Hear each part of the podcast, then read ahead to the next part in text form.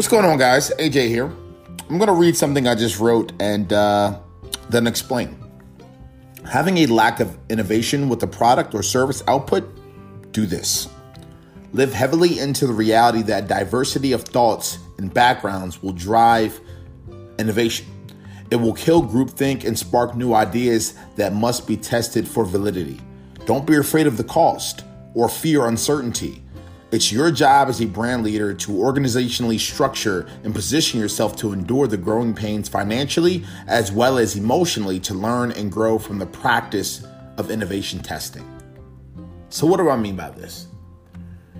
What I mean by this is a few things. I feel a lot of leaders at a very operational level are not setting aside per month a certain piece, a certain portion of overall sales financially. They're not setting money aside to test. They're not setting money aside to create innovation. A lot of leaders use the excuse that they don't have enough money, they can afford to lose money as reasons of why they go back to the traditional best practices from the 80s or the 90s or even 5 years ago of and and they try to utilize those best practices to say this is our bread and butter, this is how we're still alive. And look, I'll be the first one to say that probably to some degree is true. But if you're noticing as a brand and a company that the four to six other competitors in your industry are starting to double and triple their sales compared to yours, and you're starting to notice that you are now becoming inferior to the competition, then something different must happen.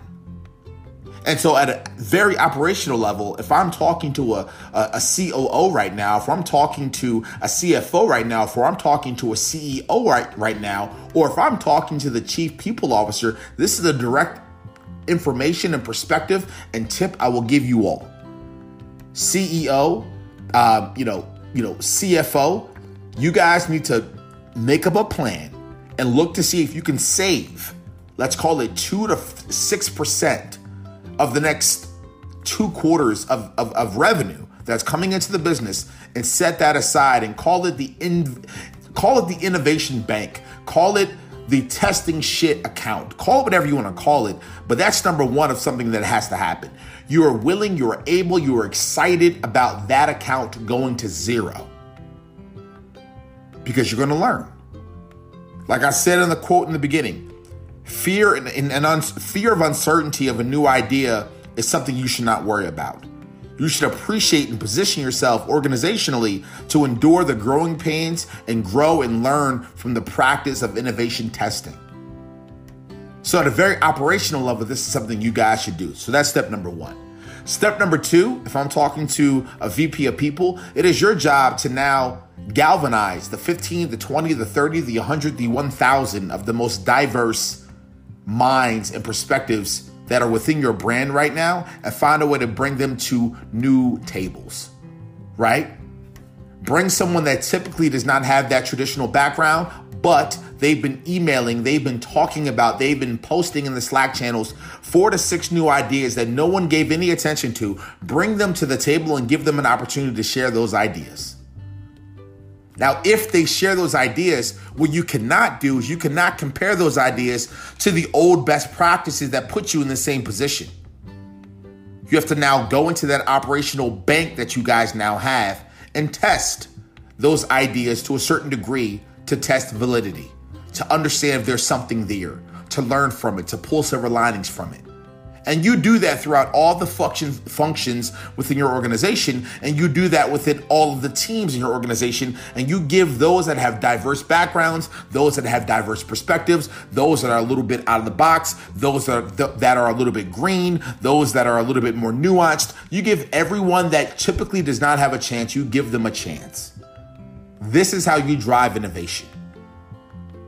Now, if I'm talking to a CEO or if I'm talking to a manager or if I'm talking to part of the executive team, I will then also give you the tip, which is when you are feeling confused or, or if you're feeling frustrated or if you're feeling impatient, listen to this podcast right now. Listen to the words that I'm going to say. Patience is your friend. Living into those that have new ideas and testing those ideas they will inevitably become your friend as well. And it is your job as a leader to make sure that you're utilizing patience, empathy, understanding, curiosity to figure out what type of silver linings you can pull from very big wins and very big losses. Because the proof is in the pudding. There is no way you're going to innovate. There is no way you're going to gain any sort of increase of sales. There is no way you're going to be more productive as an organization if you guys don't start li- listening to, living into, and respecting and getting excited about the diverse perspectives and nuances and ideas that live within your brand today. So that may mean going back into old emails that you ignored that also means coming up with a new practice, practice consistently. I can't talk here today. Sorry about that, guys. A practice here consistently. That may look a little something like every first Friday of the month. What we're going to do is we're going to open up the Slack channels and we're going to call it new ideas. And everyone in the company has an opportunity under certain categories of where the, the, the company right now wants to grow and wants to innovate. People can submit new ideas and those ideas will get filtered through and then there will be let's call it i don't know 10 to, 10 to 15 new ideas that will actually get tested with that new bank account of testing opportunities and, and financials that you now have and you do that consistently until you lock in on something and you pulling up silver linings from it when you start to see that you're starting to grow and starting to gain traction on those competitors. And you're starting to actually have diverse and new products coming out. You're starting to innovate your your best practices that are actually saving you money around operational you know cost or whatever the case is going to be. You will find out ways to do things at a better clip and, and you will find out You'll you know what you'll really find out? You'll find out what your team is made of. Cause that's really from where I'm where I'm sitting at is the exciting part. I can respect the fact that a that a I don't know uh, an, an athletic you know athletic you know uh, uniform company wants to increase their overall production rate. Or I can understand if a painting company wants to find different ways to get cheaper paint. Or I can understand if a consulting firm wants to figure out how to automate certain processes that they have that are a little bit of a heavy lift and, and, and cost them. I can understand that you guys at a very business objective level, I can understand that you want to do more and make more and be better. But it's my job also and it's the job of a, v, of a VP of people, and it's the job of an executive to listen to what these best practices that I'm spitting out today, what impact it will have on the overall employee experience and the culture. You will now be known throughout your organization as a culture and a company that embraces new ideas, that shuts down groupthink, that gives people that maybe don't deserve it an opportunity to change their own personal lives? Because let's face it, if I bring an idea to the table and I hit a fucking home run, you best believe I not only deserve a new title, I deserve a restructuring of my workflow. I deserve a new restructuring of my position within the company. And I will definitely garner the respect of some people that may not have given me that respect. And you can best believe the experience that person will be feeling over the duration of let's call it six months to a year within that company will be more productive.